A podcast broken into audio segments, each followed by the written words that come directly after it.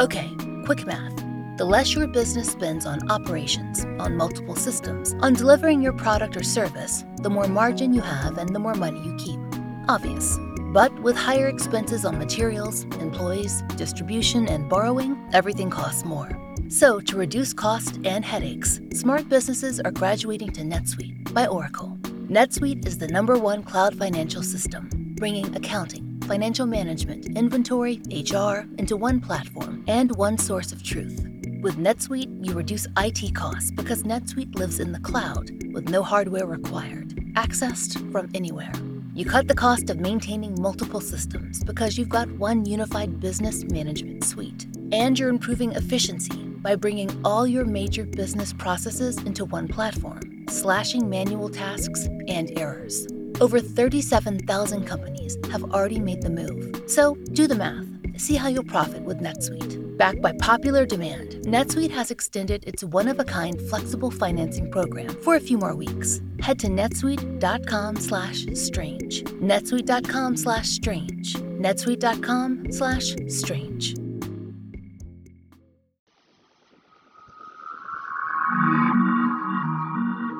I'm Laurah Norton, and this is One Strange Thing, the show where we search the nation's news archives for stories that can't quite be explained.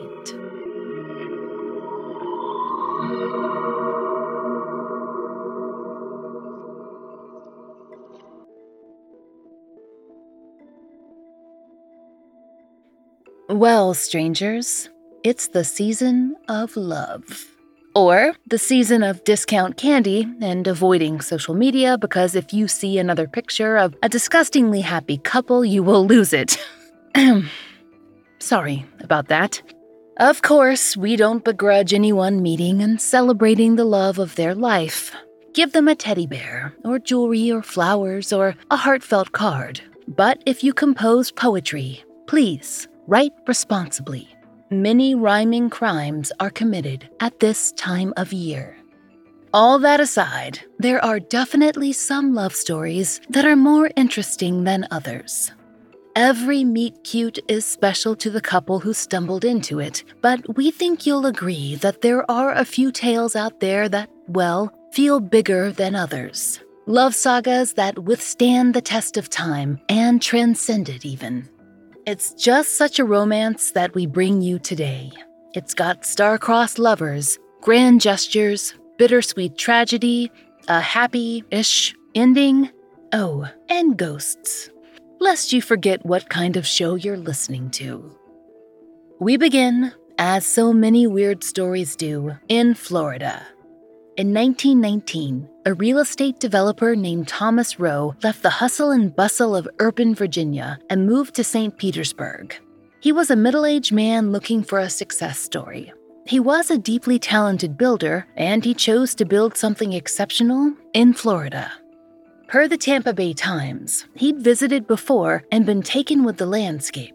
The Times reporter wrote that the more Thomas looked around, the more he loved the surf that rolled in from the Gulf of Mexico. The fishing, the boats, the green keys and the islands, the bayous, the flocks of birds, the distinctly semi tropical wealth of palms and mangoes. It was at that time he decided to take advantage of these charms.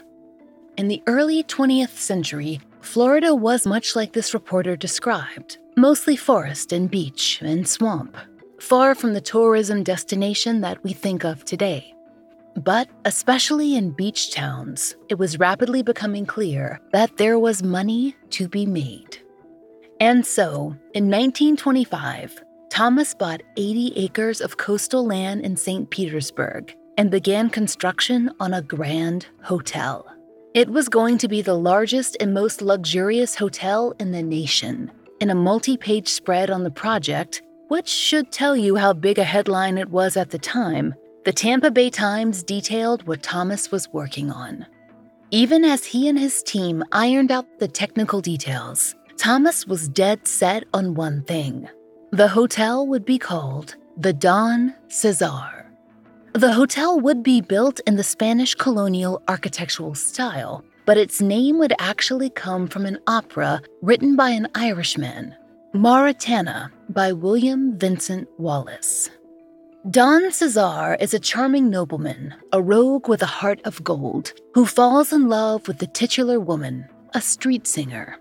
Thomas had seen the show many times while studying abroad in London as a younger man, in part because he liked the story, and in part because of one of the actors on stage. More on that in a moment.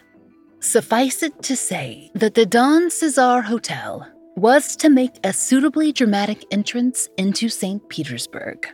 The hotel would be bordered by water on two sides on a thin strip of land between Boca Ciega Bay and the Gulf of Mexico.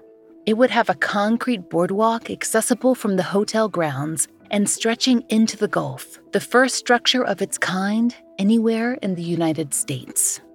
It would have 312 guest rooms spread across 10 floors, and it could have certainly had more if not for the enormous dining room, banquet room, ballroom, and rooftop gardens.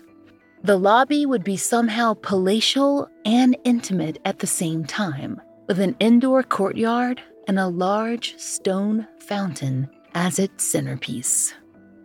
And perhaps most notably, the hotel's exterior would be painted cotton candy pink. We weren't able to find any quotes from Thomas on this topic beyond his fondness for the Spanish and Mediterranean aesthetic, but as it turns out, pink would have been a popular contemporary choice for the exterior of a hotel. According to Forbes, America's pink palaces were trendy in the 1920s and again in the 1950s in part because of the influence from tropical locales like Portugal and the Caribbean, and in part because of practical considerations. Constant near equatorial sunshine will bleach bright colors to pastels in a matter of months, if not weeks. So, why not start there? It was practical, plus, people seem to like the candy colored dreaminess of it, and we can't blame them. Photographs from the 1920s and the 2020s alike make the Don Cesar look as close to postcard perfect as hotels can get. And so in 1928, the Pink Palace opened to great local fanfare. It was everything the Tampa Bay Times said it would be and more. It was a feat of early 20th century engineering and design, a multi million dollar marvel. Per the hotel's website, it was immediately popular with the jazz age elite, from F. Scott Fitzgerald to Al Capone. Other than possible uh, mobster issues, Thomas Rowe would have been, should have been, elated with the success of his dream project. But we suspect his mind was probably elsewhere, namely in London, 20 to 30 years before ground was even broken on the Don Cesar.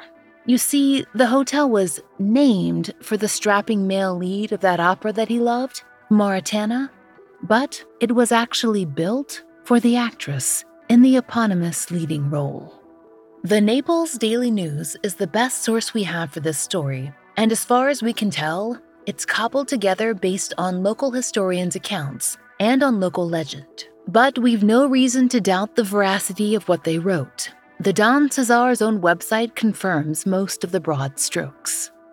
In any case, as the Daily News tells it, Thomas fell in love with a woman named Lucinda. She was young, but she performed the lead role in a turn of the century London production of Maritana. It would have been a high profile gig, to say the least. And Lucinda was beautiful, which certainly didn't hurt. She was Spanish with dark eyes and long curly hair. Thomas was enamored with her from the moment she stepped on stage. He loitered in the theater after the performance in hope of catching Lucinda's eye. Catch it he did, and the two began a secret relationship. Now, they were adults, of course, but you see, there was a problem.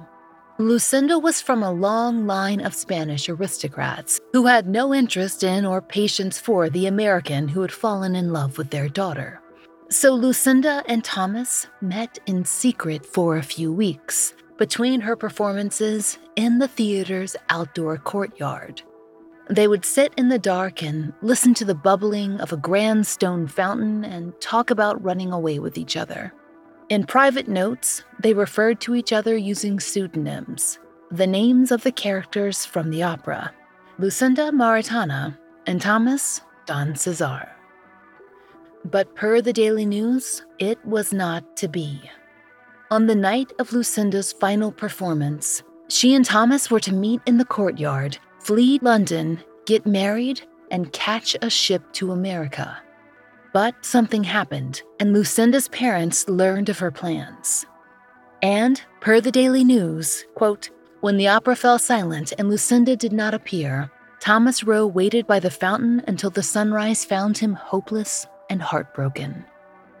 But wait, strangers, because this story does indeed get more sad. Per the Don Cesar Hotel's own website, Thomas tried for years to contact Lucinda, and his letters were returned unopened. Eventually, many years later, he did receive an envelope from London, but it was surely not the one he'd hoped for. Per the Naples Daily News, there were two items in the envelope. One was a newspaper clipping announcing that Lucinda had died, and the other was a letter from Lucinda herself. It's unclear who put this all together and mailed it to Thomas.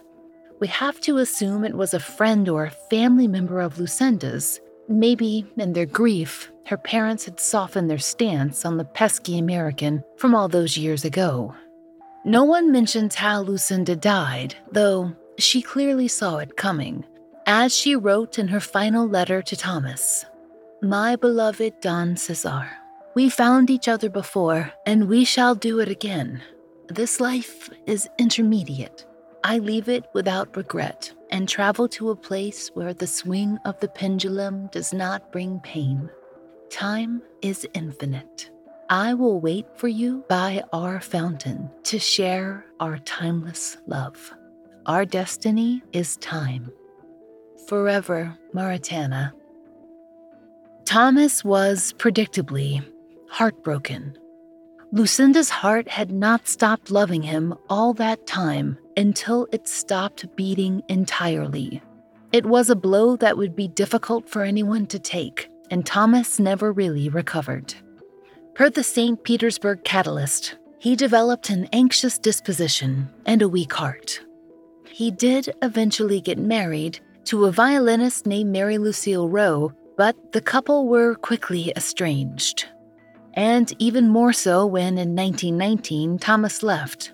It seems on a mutual agreement and went alone to Florida to build the hotel that now calls itself a tribute to his long lost love, the Spanish architecture was trendy, certainly, but also a commemoration of Lucinda's heritage.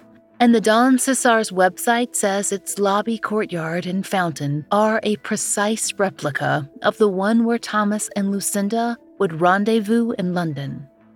For her part, Mary Lucille seemed to have little interest in participating in the hotel's development or operations, which is fair, we think, given the whole it's a monument to her husband's dead lover thing. As far as the St. Petersburg Catalyst was able to find, Mary Lucille seldom, if ever, visited. The Don Cesar's director of marketing, Todd Gehrke, even told the Catalyst in 2020 it seems that he was more passionate about the hotel than he ever was about the relationship with his wife, that's for sure, but who's to say, really? Well, probably anyone's to say, Todd.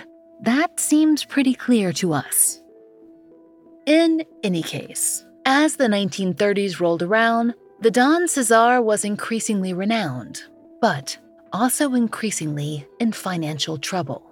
The Great Depression hit tourism hard, as recessions still are wont to do.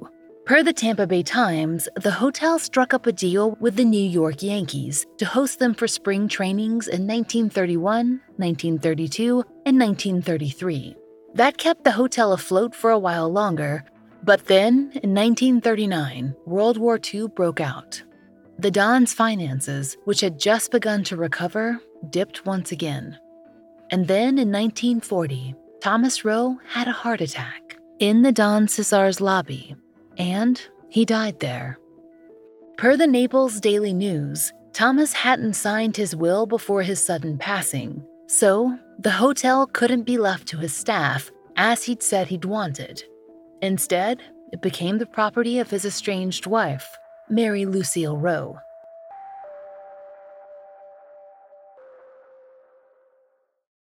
When you need mealtime inspiration, it's worth shopping Kroger, where you'll find over 30,000 mouthwatering choices that excite your inner foodie. And no matter what tasty choice you make, you'll enjoy our everyday low prices, plus extra ways to save, like digital coupons worth over $600 each week. You can also save up to $1 off per gallon at the pump with fuel points. More savings and more inspiring flavors make shopping Kroger worth it every time. Kroger, fresh for everyone. Fuel restrictions apply.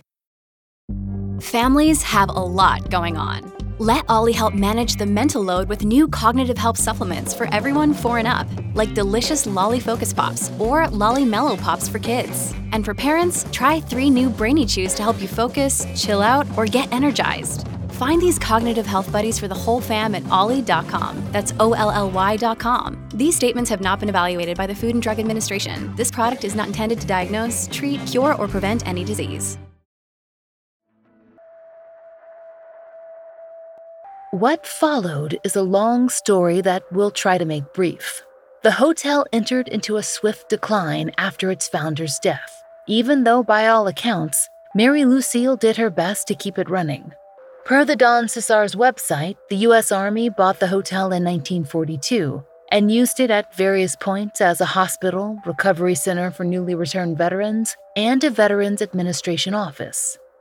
In the late 1960s and early 1970s, the Pink Palace was in a terrible state and at a serious risk of being demolished. A public campaign brought it back from the brink, and it reopened as a hotel and remains operational and very well reviewed to this day. And that would be that the story of a tragic love and a resulting monument to it ironically kept alive by a woman that a man couldn't truly see because his eyes were turned to the past. Sad, but not exactly fodder for this particular podcast. Except for one strange thing. It seems that the Don Cesar has a bit of a ghost problem. Or maybe a more major one. But in better news, it does seem that Thomas and Lucinda have reunited in the afterlife. And they're not particularly shy about public appearances. And it seems that they've brought along some fiends. Um, sorry, some friends.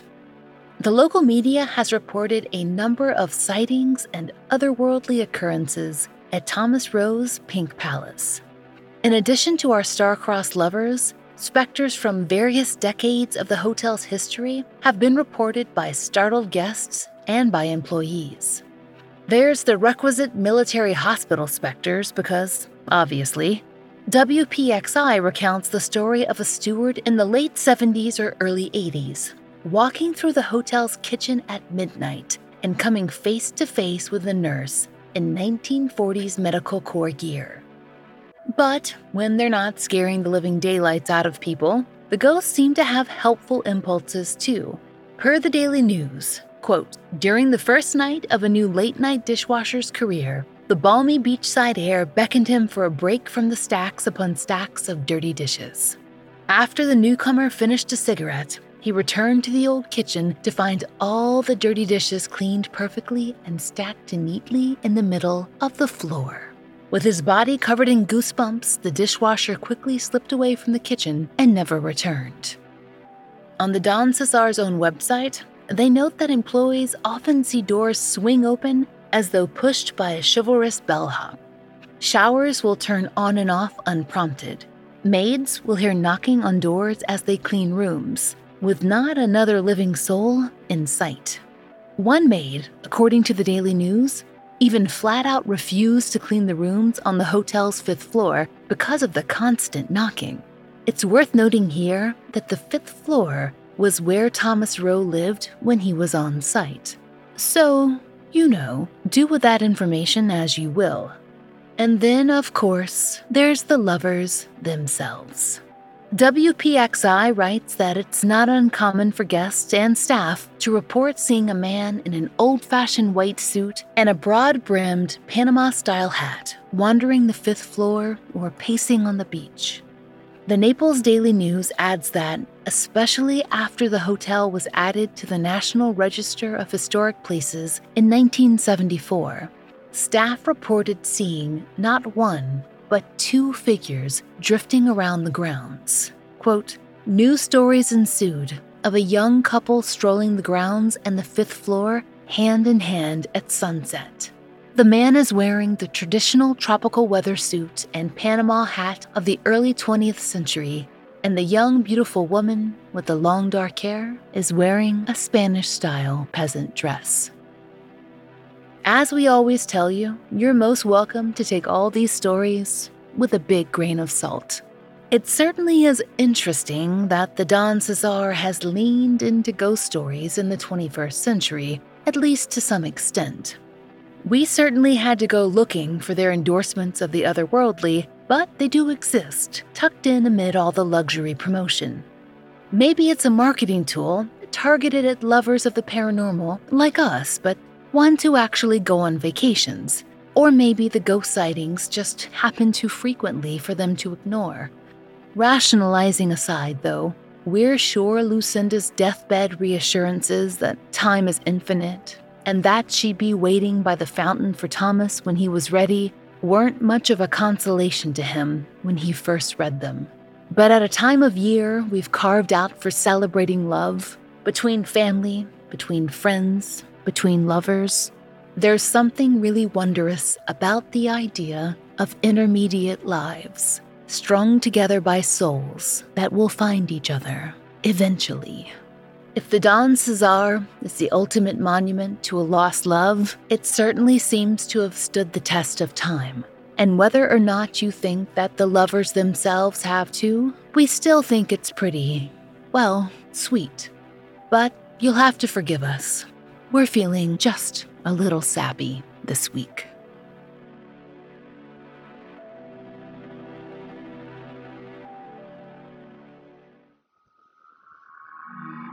We hope you'll join us next time for another real life story from the fine print of America's local papers.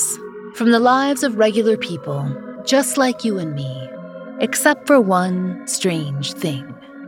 Oh, and strangers, One Strange Thing is an entirely independent production. To support the show and to hear more of the entirely true and enticingly peculiar, join us over on Patreon.